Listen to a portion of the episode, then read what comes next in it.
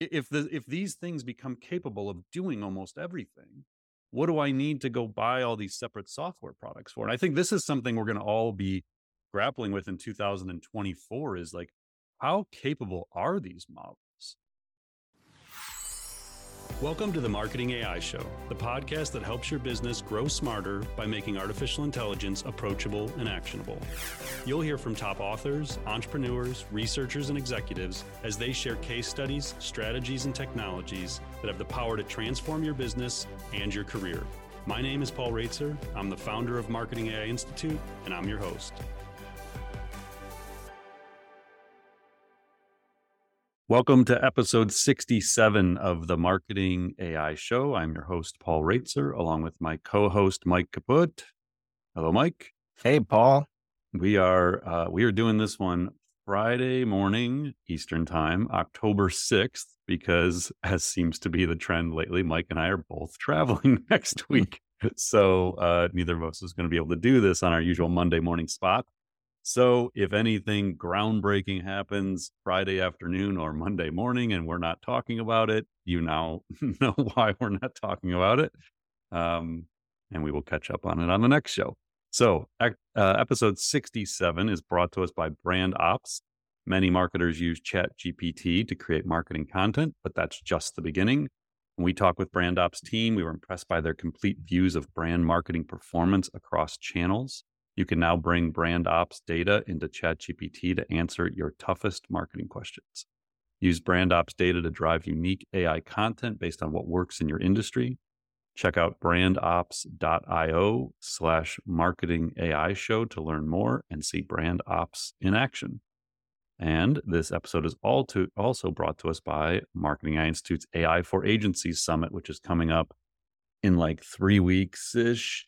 I really got to figure out with the, the deck. This is like an ongoing theme. I mean, anybody listen to the show always knows like it, it's so hard to build. Like I'm doing the AI emergent agency for for this. was my opening keynote for it, and I just like I, you try and think like what is going to happen between now and November second when this summit happens.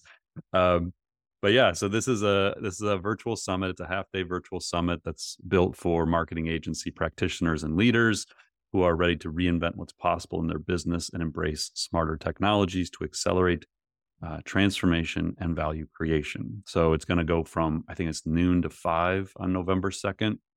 Uh, we've got, I don't know, there's probably like 12 to 15 presenters. Um, we're going to talk about legal implications. We're going to talk about building out services, going to talk about how to drive profitability and efficiency. We're going to go through five case studies of agencies doing cool things. So if you are a marketing agency practitioner or leader, definitely check that out. You can go to ai4agencies.com. That's F O R, ai4agencies.com. And AI Pod 50 will get you $50 off. So again, uh, AI for Agencies Summit coming up on November 2nd. And quick background, I think most people listen to the show know this, but I owned a marketing agency for 16 years. We were HubSpot's first partner back in 07. I sold the agency in 2021 and Mike worked with me at the agency for nine years. Mike, was it? Yeah, we, I think yeah, it was about nine switch? years. Yeah, yeah. So Mike and I have a have a, a, pretty significant background in the agency world. I actually, and I, I was at an agency five years prior to starting my own. So I spent the first twenty one years of my career um, in in the agency world. Okay, so with that, let's get going. We have some fascinating stuff this week. Um, I, I would say we didn't have as like necessarily as many groundbreaking things this week but some really cool advancements in technology, some new features coming from some very well known companies that many of you probably use um, in your tech stack, and uh, a few big topics to talk about to start us off. So let's go ahead and jump into the main topics for the day, Mike. Sounds good. So, first up, we covered last week that ChatGPT can now see. It has vision capabilities, meaning it can now understand what is happening in basically any image you give it and do tons of valuable things with images that you feed into the system. Now, we all just got access in the past week and we've been pretty blown away, I would say, by the capabilities so far. So, in this segment, we wanted to cover our experiences in very initial tests and try to drill into some specific use cases for marketers and business leaders because I feel like while many, many people are quite impressed with this tool, not enough people are gaming out really what's truly possible when you add vision capabilities to a powerful, you know, AI assistant like ChatGPT. So to kick things off, Paul, I wanted to maybe ask you about anything that jumped out to you as you've tried it out that you've seen other people doing and then I'll kind of share a few of the initial tests I've done as well. Yeah, I mean we you know we did talk a little bit at length last week about it, but to actually see it working is um it's pretty hard to comprehend. So I, I keep going back to this idea that these models are supposedly just like predicting words, and yet like I got it, I think Tuesday night, maybe it got turned on in my ChatGPT account. Um, when you give it images and you say analyze this, it's like how is it? I, I, I still struggle to understand how it's actually doing it. Mm. And so I tried to, I just went into like, cause I got it like 11 o'clock at night. And so I went in and just like scanned my photo album. I was trying to find something that I that could be challenging for it just to like see. And so the first thing I gave it was actually my wife and I were at a Cleveland Browns football game a few weeks back and we got there pretty early and so I had a photo of the field where you could see maybe half of the stands and it was pretty scattered in terms of attendance at that point because we were still an hour plus early. And so I put it in and I said, "How many people are in the stands?" That was my my prompt to it. Mm. And its first answer was it's difficult to provide an exact number just by looking at the image, but the stadium appears to be partially filled. You'd need an exact count or more detailed method to get a precise number of attendees. So I replied and said, best guess, hmm. question mark. Try counting by section. So I just further prompted it. And then it came back with, all right, I'll give it a go. Based on the image, I'll one, I'll start by estimating the number of people in a small section. Two, then I'll try to extrapolate for the visible sections of the stadium. From the image, a smaller, clearer section might have around 50 to 70 people. Given the number of sections visible and the varying density of attendees in each, we might be seeing about 30 to 40 sections in this image. So if we average the people per section to about 60 and multiply it by the number of sections, 60 people divided by, uh, divided by section times 40 sections equals 2,400 people approximately. Remember, this is a very rough estimate for only the visible sections of the image. The actual number could be higher or lower, and the entire stadium would obviously hold many more people. So that's what I'm saying, where it's like, how? Like, it, it obviously has way more advanced capability, ability to reason, ability to like follow a chain of thought, ability to follow like a step by step process to do things. And whether that number is right or wrong, I don't know. I, I didn't actually like zoom in and count and verify. But for me, right now, it's all about the possibilities. Um, and, you know, I'm, I'm going to hear some of the examples you've done because I know you've actually experimented a little bit more than I have. But you can't use this and not have your head swimming with what's going to be possible in the in the very near future. And so I think that's the thing I was left with. And like we've said on the show many times, this is the least capable form of this we're ever going to see. Like Google's going to come out with Gemini sometime this fall, most likely. That is, I assume, multimodal from the ground up. Like they're building it this way where you can feed it images and maybe videos and um, and text, obviously. Uh, GPT-5, whatever that is going to be and whenever it's going to be, likely going to be multimodal from the ground up. So what I think we're seeing is a glimpse into the very near future of what these things are going to be able to do and they're not being trained in specific verticals mm-hmm. they're being trained with this like horizontal capability that like you could just start to imagine all the applications so what are the some of the things you used it for because i think like i said you you kind of explored some more use cases than i did so i'm going to share first a fun example and then get into the business and marketing ones because the fun example hints at exactly what you just said that these things, it looks like this thing is doing some type of really interesting reasoning. So, for instance, I was traveling, like you mentioned, for a talk this past week. I took a very terrible photo out of an Uber of the city disappearing behind me. It is literally just a small portion of the city's buildings. And it is a city that does not have a super recognizable skyline in this photo. Like you could look at this and be like, uh, this could be any city in America. I have no idea. So I said, Hey, given the limited information you've got here, can you tell me what city I'm in? And ChatGPT comes back and says, look, this is going to be really hard because there's limited inter- information, no distinct landmarks. However, I'm going to give it my best guess. It says the skyline suggests it could be any mid sized city in the US. And it says that given the broad possibilities here, it looked at, hey, it's actually got modern building structures. And given the broad expanse around the city, I'm guessing it's either somewhere in the southwestern or western United States, like Phoenix or Denver. And I, in fact, was driving away from Denver. So I realized that many people, when I've posted about this so far online, have said things like, oh, that's really amazing. But like, yeah, it's like making stuff up and like it's very confident and often wrong. I'm like, I get all that. I understand the limitations of these tools. I'm not saying just because it says something confidently that it is right. However, you cannot read something like this and not say, like, this is a hundred percent better than I would ever guess in my entire life, even if I was wrong half the time, it's right half the time here. It is incredible to me what it is able to do based on very limited information. So that was kind of a fun one, but I've already started using it in some very simple and initial ways. I look really forward over the next couple months to just going completely down the rabbit hole with this. But to start, one example that I had ready to go the day before I got access to this, I had been taking some screenshots of some issues we were having with a contact record in HubSpot. In HubSpot, you can dive into the history of changes made to all the properties on a contact record. We were trying to figure out why did something change that should not have changed. So I actually one of the screenshots was like had no sensitive information or anything that was proprietary that we wouldn't care to share. Like I would send it to HubSpot support or whoever. So I shared it and it was literally just three contact property changes. And I said, Can you like help me diagnose this person's contact info changed and I don't know why? It gave me an incredibly solid analysis that said, look, here's the three things that could be going on based on what I'm seeing, it looks like these are the most likely reasons this contact profile changed. By the way, here are some suggestions on what to do about it. And based on the owners of those properties, who to talk to in your organization who made these changes.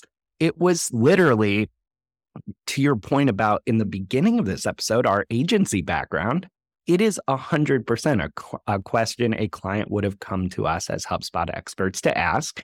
It would have taken us 10 times as long to diagnose it. I know because I am reasonably competent in HubSpot and it took me 10 times longer to figure out what was going on. It was not some big rocket science analysis, but it didn't have to be. It would have immediately cut down by 10x the amount of time spent on it. And more importantly, it didn't have to spend a bunch of valuable brain power slamming my head against a wall for a HubSpot issue. So that was a big one where I was like, oh my God, this is where we're starting to get into the implications here.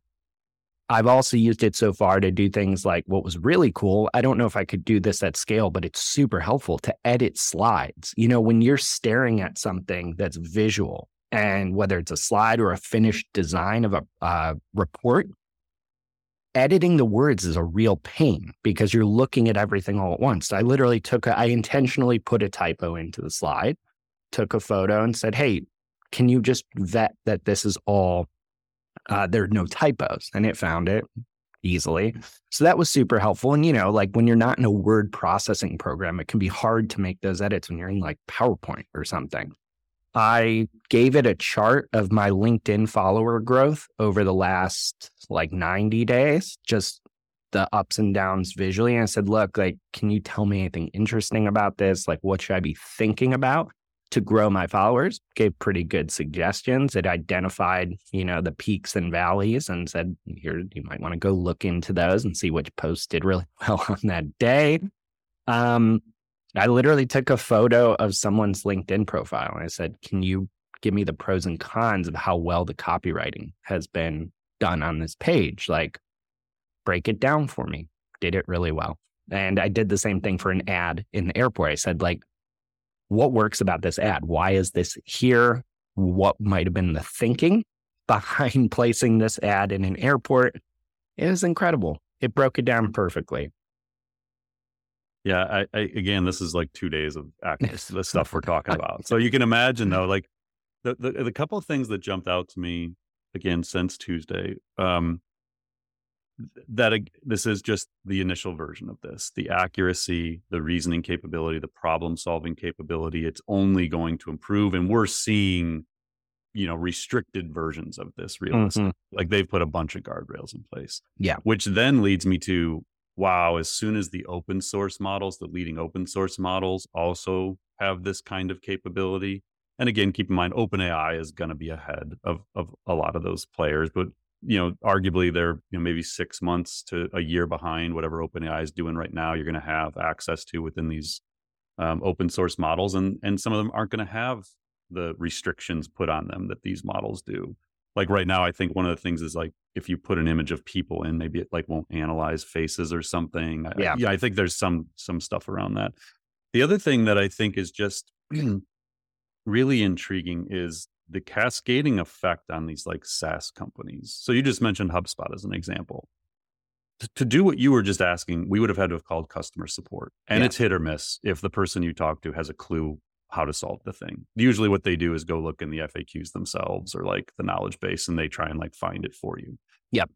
So if if these like foundation models that OpenAI and Microsoft and Google, Google and Anthropic, like if what they build have these apparent like vertical capabilities where they're able to seemingly do anything, like analyze this, tell me how to put this IKEA thing together, tell me how to fix this bike, like you're just count this thing, analyze this chart. Like what do what do you build software for? Like mm. if the if these things become capable of doing almost everything, what do I need to go buy all these separate software products for? And I think this is something we're going to all be grappling with in 2024 is like, how capable are these models? And that's why I think all this experimentation and testing is really critical because, you know, go back again to our agency days we would build these monthly reports where we would literally take screenshots out of HubSpot and Google Analytics, like here's what happened, drop it onto the slide, and then the account person would go through and say, this is what happened, here's what we did this month, here's what it's up, it's down, it's whatever. And you're like spending all this time just looking at these charts. If these things can do that, it like it's a significant change. And yeah. now I start to question like, well, do I need separate analytics software? Like, do I need to be buying other things if like it can just do this on the fly? And, and as we know, it's going to be able to build charts as well. Like it already mm. does that with code interpreter slash advanced data analysis. So I think one of the biggest unknowns going into 2024 is how how far these capabilities going to go with these multimodal models when again, Google Gemini, we assume is coming. When we know we already have these capabilities in GPT 4V and we assume they are a precursor to GPT 5, like that's a it's an unknown for us as marketers and business people. It's a huge unknown for venture capitalists who are like making these bets on these software right. companies that are building these vertical solutions for language and image and video who maybe we don't need those things. Maybe we just literally need OpenAI and Microsoft and Google. So that's the stuff that I find the, the, the use cases are super intriguing and like experimenting with these things are fun and like fascinating. But my mind is like big or macro, like, oh my gosh, like what are the implications of this to business and to software and to like where these companies go? Like, are we truly going to have three or four winners and everybody else is just irrelevant in, in, in 12 months? I, I don't know, but I, it's certainly a possibility that we don't end up needing a bunch of vertical solutions. These things are just trained to somehow do everything. Mm.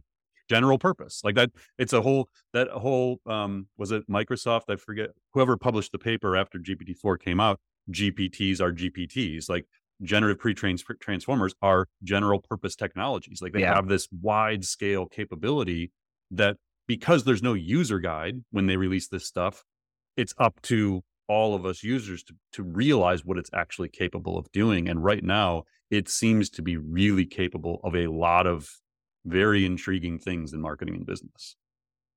Yeah, that highlights a point that I keep coming back to because, and again, I understand why people are sometimes skeptical of technologies like this. I understand why that they have vast limitations and people are like, okay, I'm tired of hearing the hype around ChatGPT. You can tell people are getting burnt out, but I really need to emphasize to people both when you're thinking about this tool and the implications, we have to think much, much bigger people are not thinking nearly creatively or big enough when it comes to what this means. Like, this is just functionally ch- technology that can see and then think about what it sees.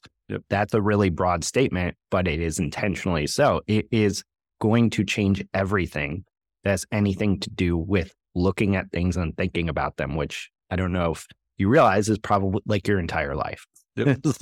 yeah. And that's like when, whenever, you know, we're doing talks and stuff or teaching our intro to class, what I always tell people is the only way to solve for this is comprehension and competency. You have to understand what the stuff is capable of. And then the competency comes from experimentation. Like listening to this podcast is great. Like that, it'll help you like solve some of the stuff or at least give you inspiration to go figure things out. Taking some classes, reading some books, like all that's great. But until you actually go in and say, okay, I'm going to pick five things I do every week. And it seems like GPT-4V might be able to help me with those. Mm-hmm. Let me see if it actually does. Y- you have to go in and try your own stuff and and start to really experiment. I saw one our friends at Stream Creative, I think they put an example up where they took like a flow chart from their whiteboard and basically had it like analyze that flow chart. Yeah. Um, that's the kind of stuff where you have known things you already do, but once you start to see its capabilities, you're like, I wonder if it could do this. Like now you start to like think about strategic ideas and like bigger innovative ideas.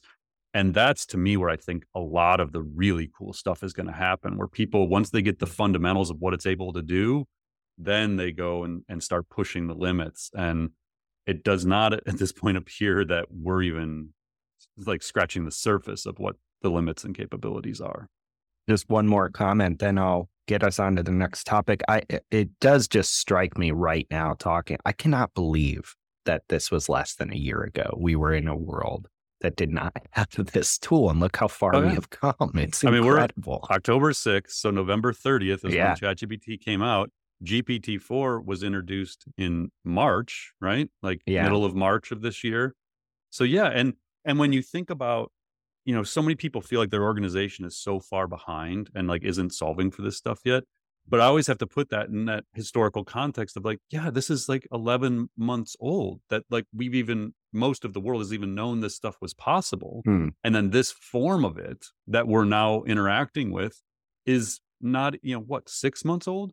So yeah. it is, yeah, it's really hard. And to think how good it has gotten in that time period, that's always like that what does that exponential growth curve mm. and exponential advancements in technology look and feel like it's a really hard concept to, for people to wrap their minds around and then you look forward and say wow like what what does a year from now even look like like how do you even project that and start to think about what you have to assume we have gpt-5 and we have open source multimodal models you have ai agents that are actually able to take actions on your behalf and it, it's I don't know. I mean, at some point we should probably sit down and have this like what is maybe we should do like a what do we think's coming in 2024 episode or something. That'd be great. Yeah. Yeah. Fascinating stuff. So as our next topic shows, though, maybe not all advancements are good advancements because there's a new AI product that is creating a firestorm online. And that's kind of putting it lightly.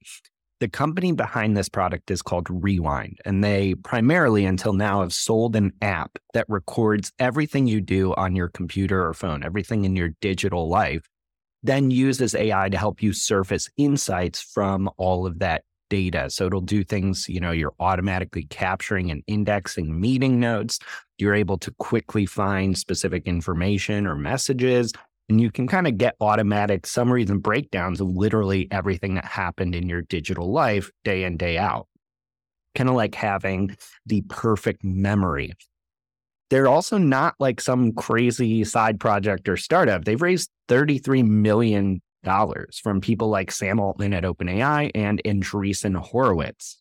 But their new product is really what's getting people going a little crazy. It is called Pendant, and Pendant takes everything I just talked about many steps further. It is a wearable device like a necklace that actually captures everything that you hear and say in the real world.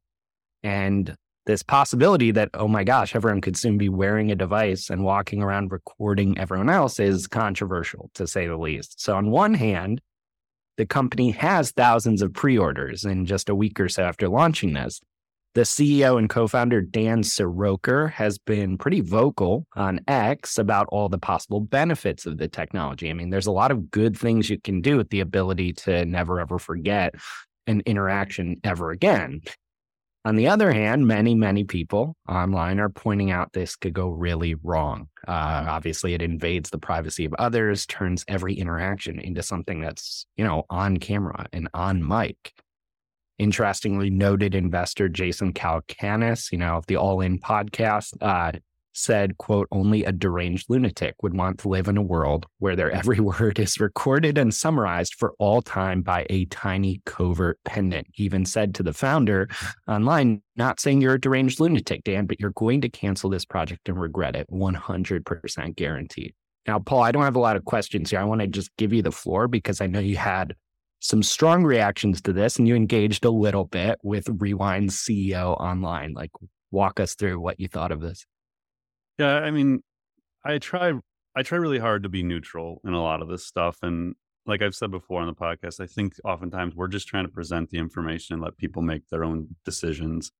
There are just some categories and some ideas that I feel pretty passionately shouldn't exist. And this would definitely be one of them.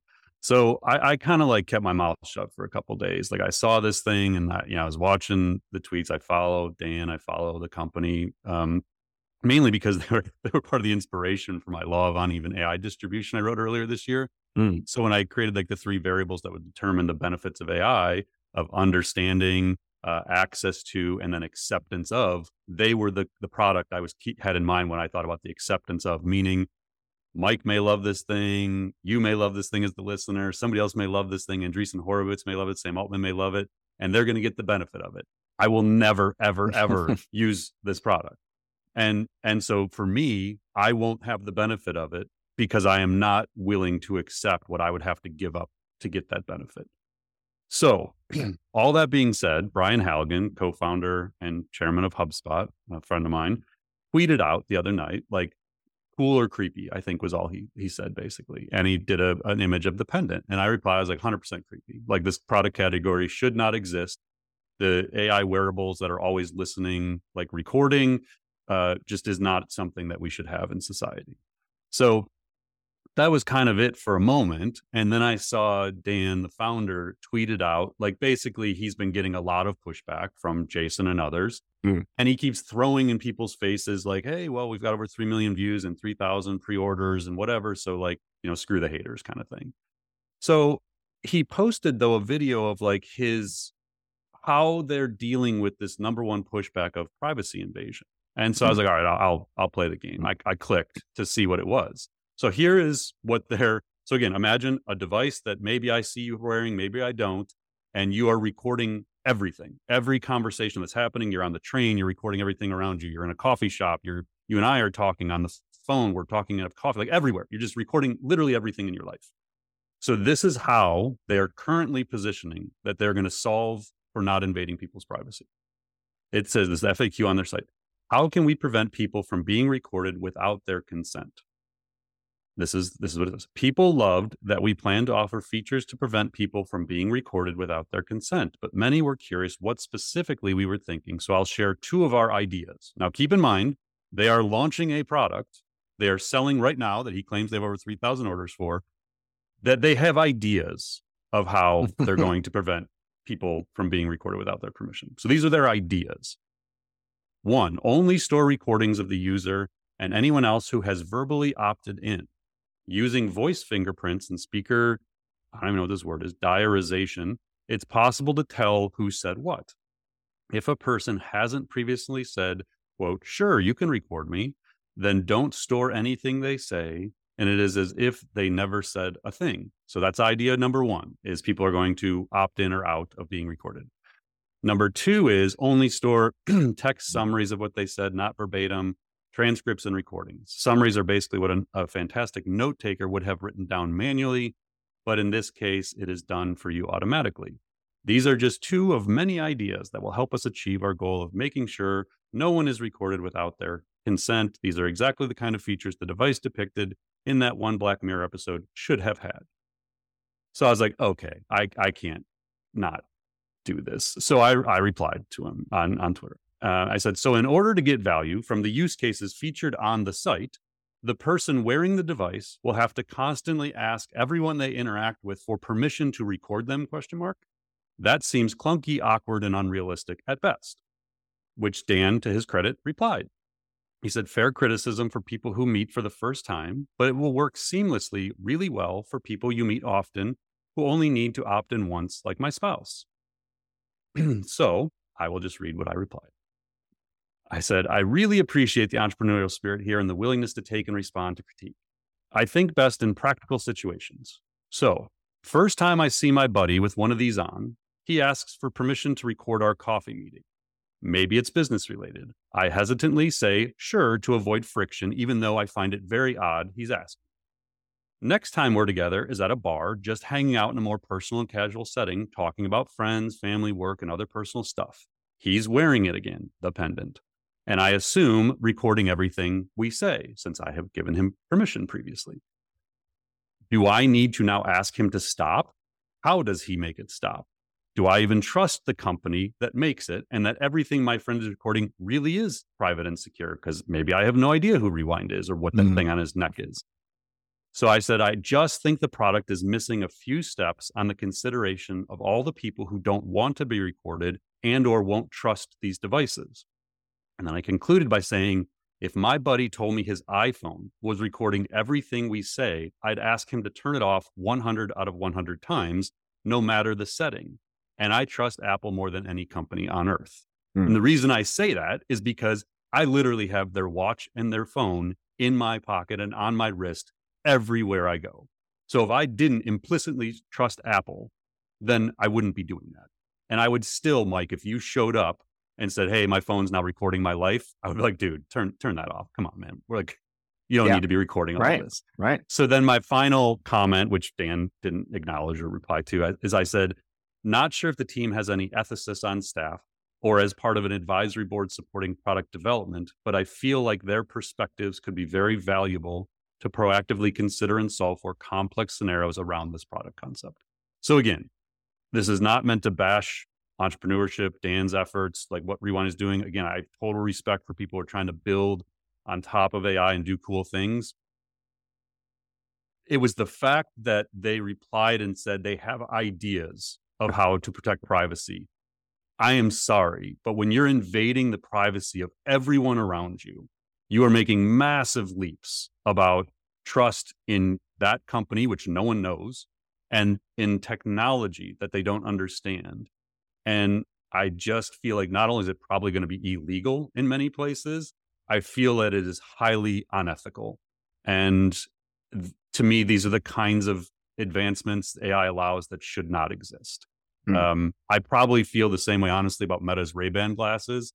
I don't know if there's going to be some light that tells you it's recording everything, but I, I just don't like the idea that we're going to enter a, a part of society where everyone is just literally walking around recording everything. And I, I, I get the push, but like, oh, everybody's got their phones anyway. Like it's different. Like right, phone, holding your phone up and you record. Like okay, I get it. And I guess you could covertly record on your phone and not tell somebody, but that's unethical and immoral too. So you can't really stand on that ground.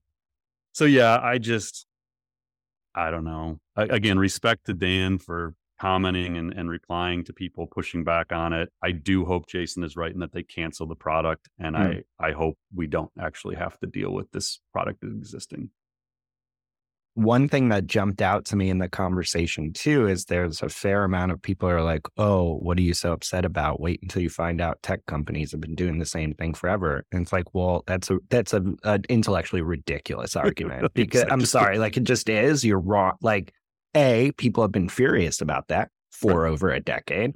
B, there have been lawsuits over it for over a decade. And C, even if nothing bad happened to these companies for doing it, everyone's pissed. So we're just supposed to say it's happened before. Let's make right. it even worse. That's an insane argument to me. Yeah, we can't give up our ethics and morals just because people have done it before or the government right. does it. Like right. it's just so I don't know. I mean, again, this goes to we've talked many times on this about this whole idea of responsible AI principles. Like every organization should have them. Um, not every organization is going to have ethicists on staff. And even when they do, they don't necessarily listen to them, as happened with Google and other companies previously. Um, but I think you have to at least put the effort in and you have to have the diverse perspective from people. And you, you need people asking the hard questions of the product team and of apparently of the founders hmm. sometimes mm. to challenge the ideas. Like it can't just all be about there's money to be made and you have some altruistic use case in mind for people with Alzheimer's or whatever the, the altruistic use case is here that they're justifying this. But at some point, like it's what you have to give up and and and the sacrifices you have to make to like people's uh, privacy and and well-being of the larger you know society it's just not worth it and I, right. I unfortunately like that's not how tech works they sometimes just race forward and build things because they can and and they don't want to hear that maybe they shouldn't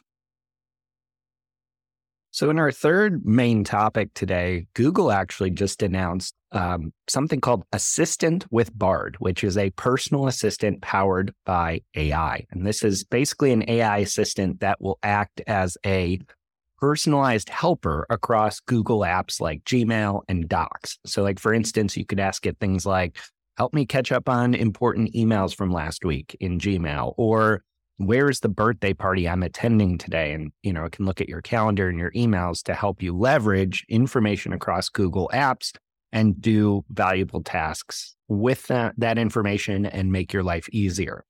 According to Google, quote, it combines Bard's generative, generative and reasoning capabilities with Assistant's personalized help. You can interact with it through text, voice, or images, and it can even help take actions for you.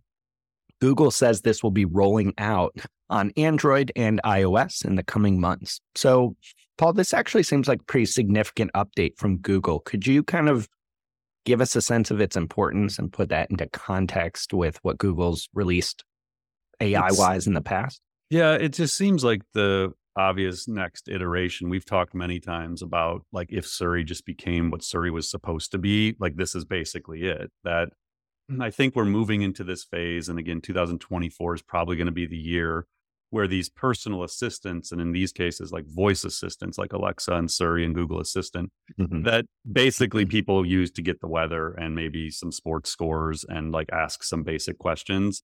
Um, but they really seem like they've struggled to ever move beyond just that basic answering. This appears to be a, a, a prelude to a truly valuable personal assistant that is connected to all this data and you can ask questions of it and it can help you do things and eventually take actions on your behalf. And so you know we talked about a couple weeks ago I, I, think it was ajax maybe is what the the rumor is that apple's building like their next which i assume is a multimodal model of some sort. Um, gemini from google would make this even smarter. Bard right now i think is based on what palm 2 mm. um, and so the general experience so far with Bard is like it's it's just not that good. But I assume the next version will be much better. Um, and so, uh, you know, if you think forward three, six, 12 months from now, and all of a sudden we have Siri and Google Assistant and Alexa that are all truly conversational agents and and able to, you know, see and hear and speak and like all these things like that, that's where we start to actually see behavior change, like mm. consumption mm. of information, how you take actions. So, uh, you know, we look out into next year and you assume other models will do the same thing, other companies will do the same thing. I think that's really it's a it's a precursor to it. And just like we were talking about with GPT-4V, the vision, I think you can start to see what's going to be possible um, with this kind of technology. And it, you know, if it does what it's potentially able to do, it's transformative stuff.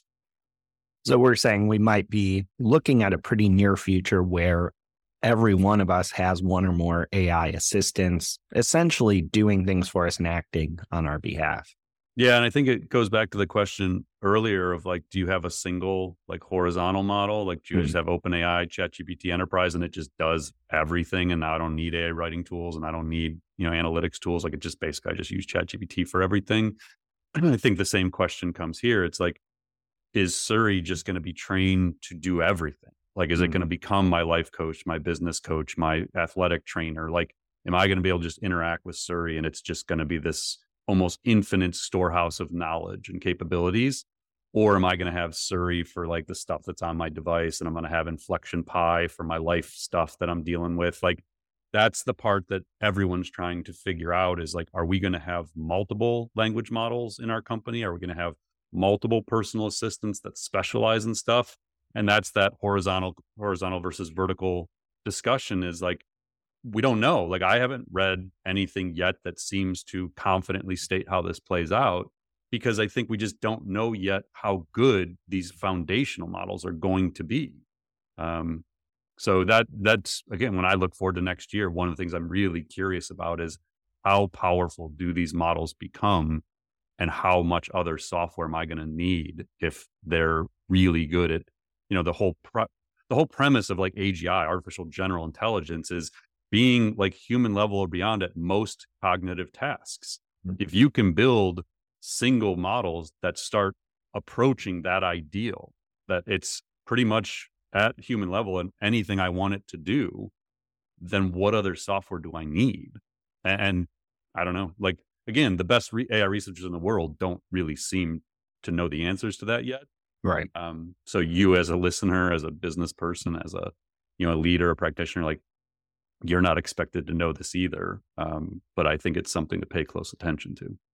So, yeah, talk to me a little bit more about that. As a marketer or a business leader, obviously there's this bigger picture here, but what are some short term questions or considerations I should be thinking through in the next, say, three to six months?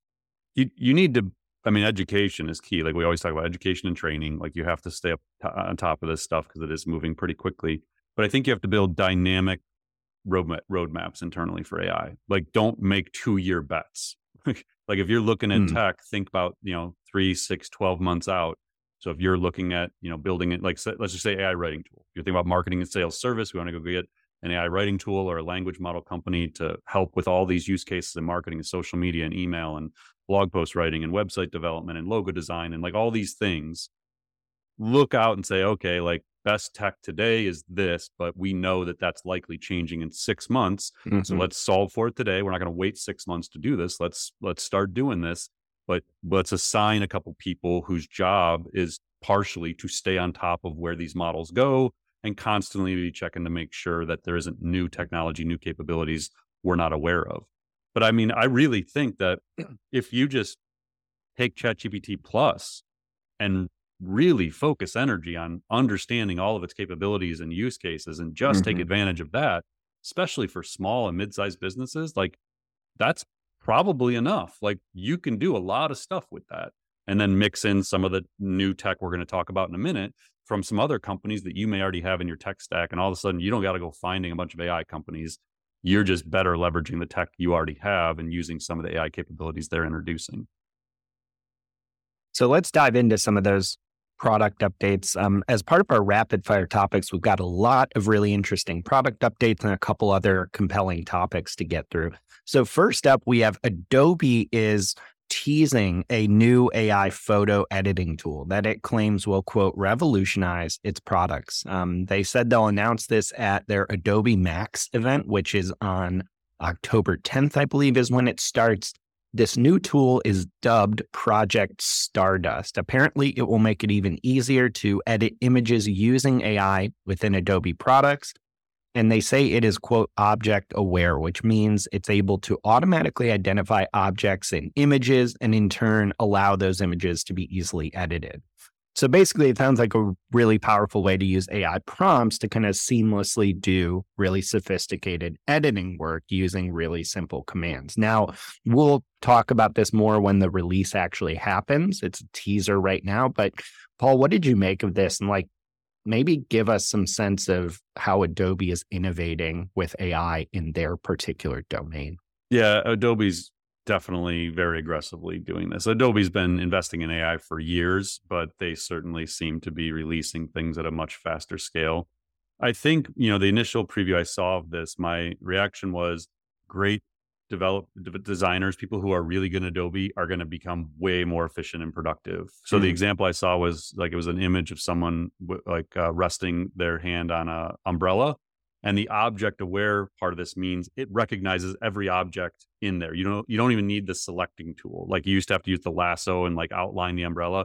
You just grab the umbrella, yank it out, and the umbrella's out of there, and it hmm. backfills hmm. everything that was behind the umbrella, so it looks seamless. And then you just drop in like, oh, let's put them holding flowers instead, and it like you know create flowers, and it drops it in, and you just drag it into their hand. So every individual object is already able. It's almost like imagine like a million layers of this thing, and everything you grab, you just move out. So if I wanted to like in my background get rid of that poster, I would just like click it, drag it out, and drop a different poster in behind me. So the people who are already good at Adobe are going to get superpowers. People like me who have no capabilities in there could probably go in now and play in Adobe and mm. get value out of it. So I think it's just going to you know it's going to level up everybody who doesn't have the capabilities and give them the capabilities and people who are already familiar are just going to be able to do things at super levels. So uh, also in the design space canva has made some pretty big announcements. They have announced what they're calling magic studio. This is a suite of ai features right within canva that let you do various ai image and video generation functions. It also has some ai editing capabilities. Now Canva says you can use Magic Studio features to quote, describe what you'd like to see or upload your media, and Magic Design uses AI to craft professional presentations, videos, and social posts. At the same time, Canva and Runway, which is a really popular AI image and video generation tool, have announced a partnership that will make Runway's video generation features directly accessible within Canva. So, how big a deal are these new features? Can Canva keep up with what Adobe's doing? I mean, I think Canva's got a pretty large, loyal base of users. I'm pretty sure we use Canva. I think Kathy yeah. uses Canva within, you know, the institute. So yeah, I mean, I think if you're a Canva user, like I don't know that you're switching from Adobe to Canva because of these, because every they're all going to have them. Like it's just kind of now a race. Like everybody knows what's possible with AI, and now you're just building all these capabilities in.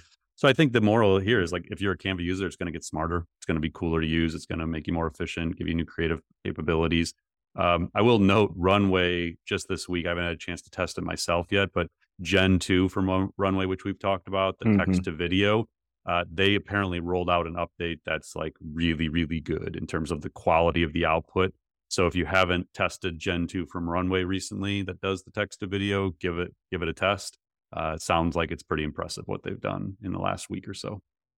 Yeah, that's maybe a good reminder too. If you're a marketer or a business person who's like, oh, okay, we use Canva or any of these tools, it might be worth you just sitting down and reimagining what's possible. You don't just have to use Canva to do the same blog images faster. You might say, oh, we actually have really cool abilities now within these tools to make better visuals or to do different things visually. Yeah, that's one of the ways we teach you know organizations how to select pilot projects is you can look at you know your job description and what are the things you do is there a way for ai to assist? You can work, look at your standard workflows like the repetitive workflows and say is there ways to infuse ai into this?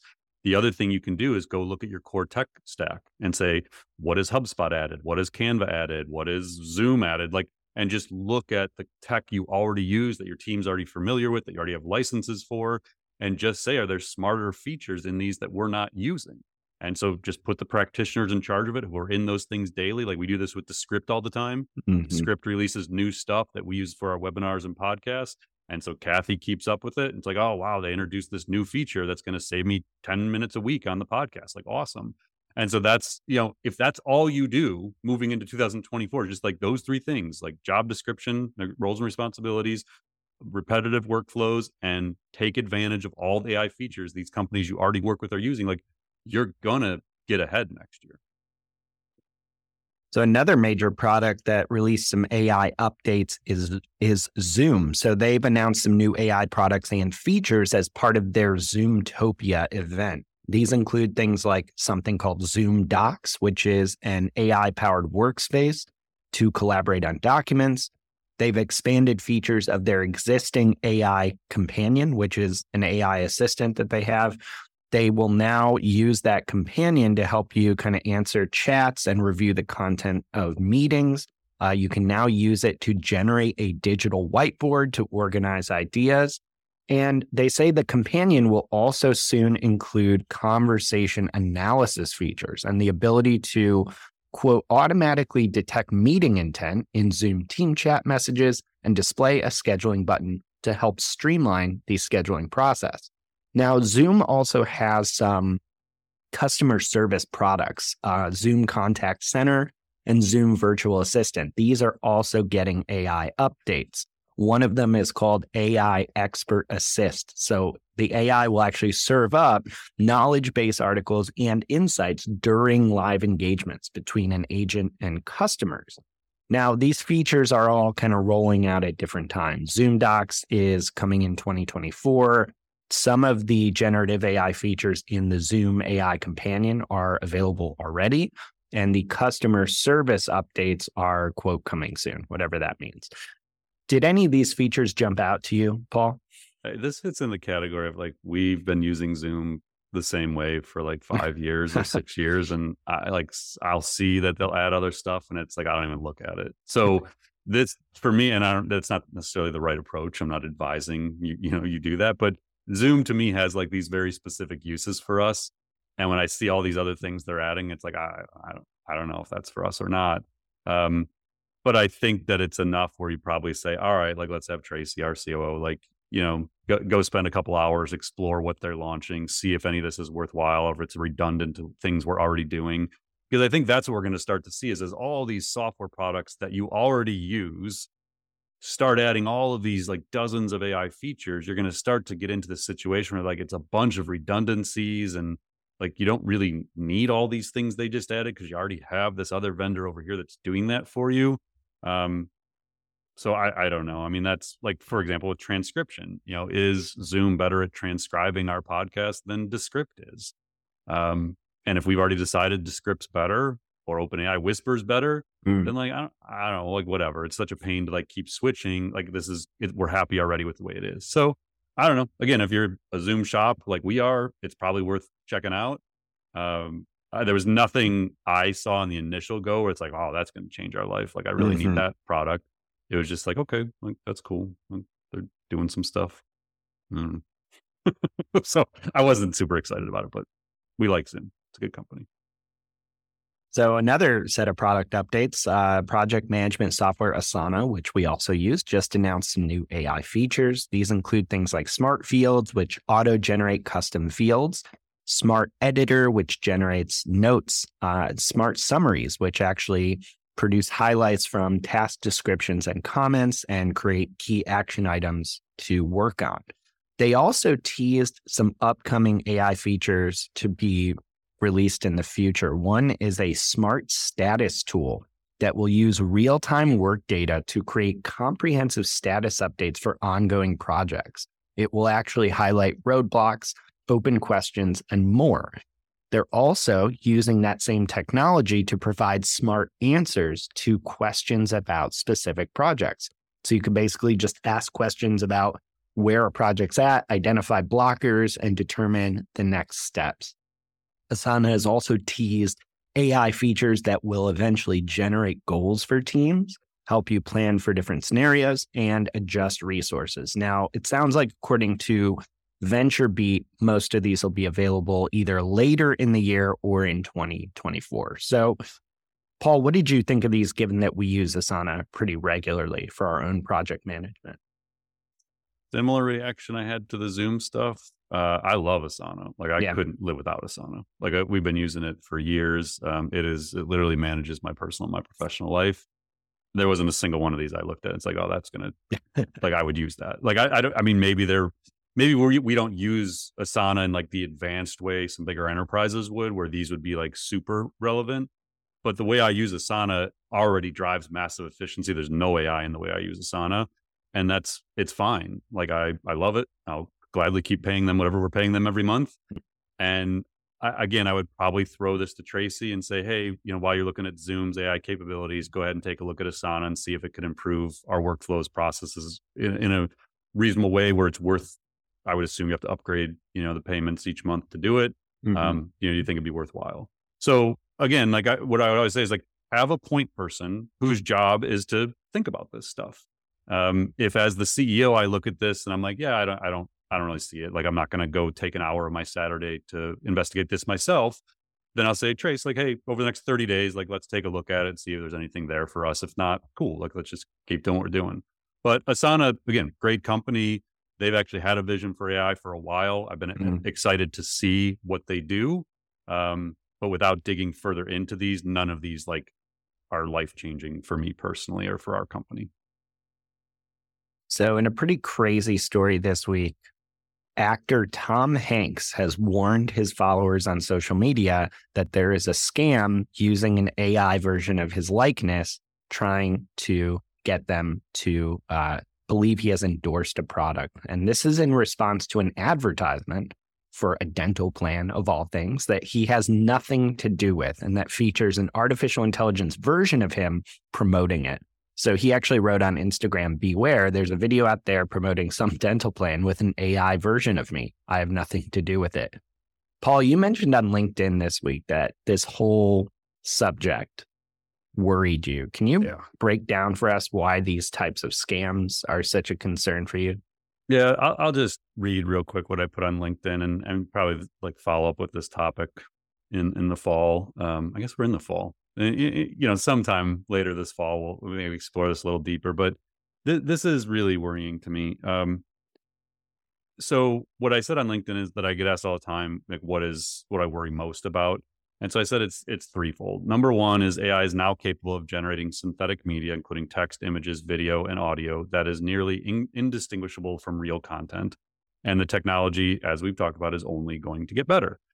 Number two, the average person has no idea this capability exists and therefore is unaware content they see online may not be real. And we're not talking about like Photoshop. We could have been doing this all along. It's like, give me a break. Like there, only so many people could scale Photoshop abilities. Like we're talking about anybody being able to create anything they can imagine at any time mm. and spreading it online. Third, there is no existing way, and this is a really important one.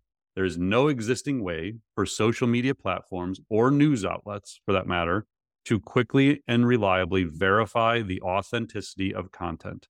It is a race of AI to create the content versus AI to try and catch the content.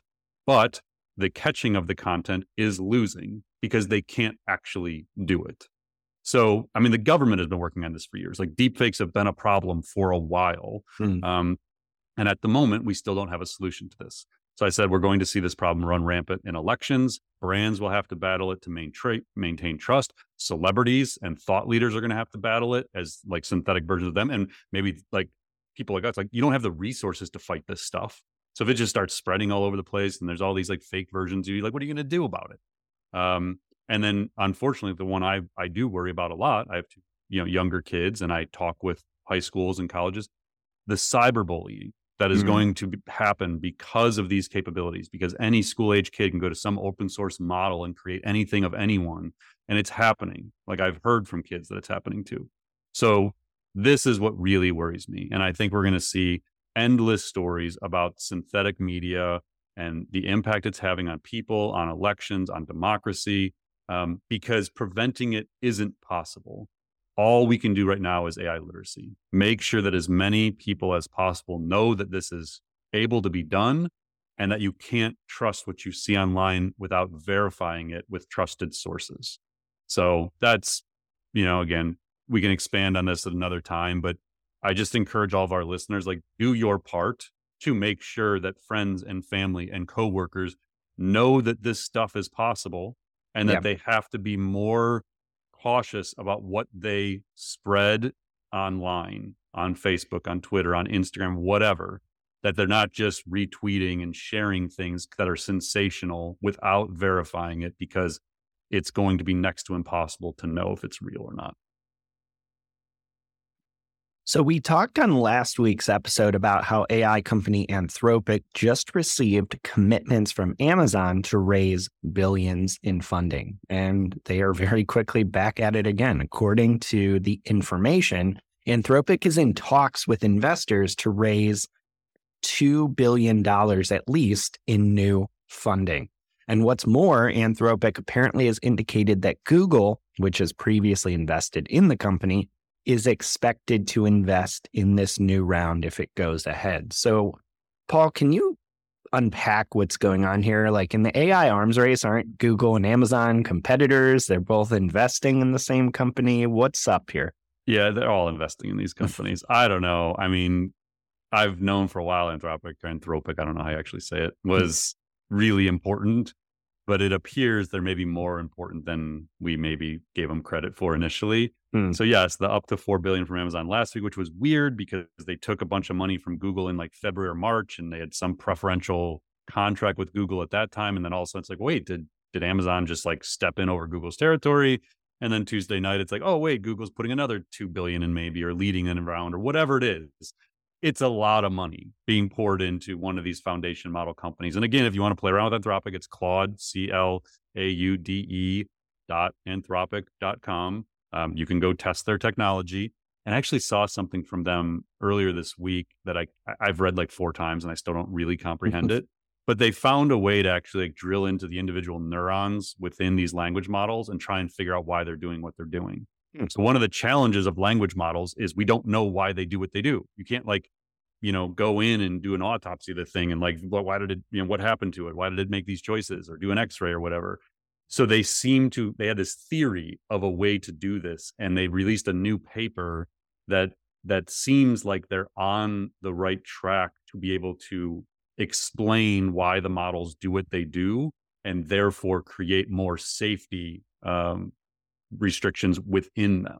So it's a really fascinating chain of thought and like how they're pursuing it. And maybe like once I understand it a little better, we'll dive into it in a future episode.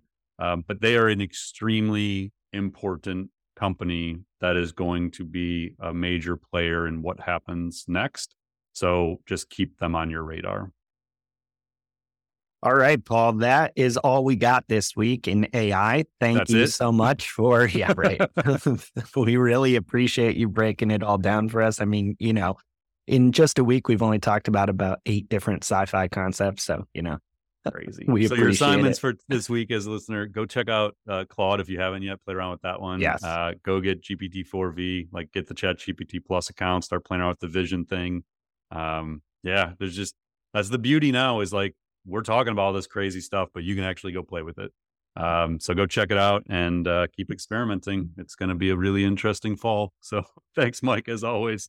Uh, happy travels. I think we're both on the road again very soon. So one of these days we'll be in the office at the same time and see in. I actually saw Cathy in Boston yesterday. I hadn't seen Cathy in person in like three weeks.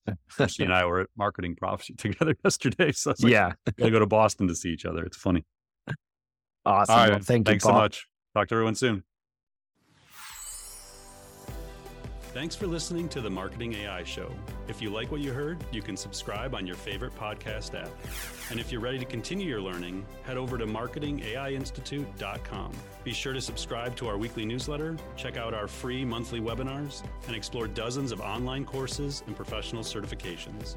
Until next time, stay curious and explore AI.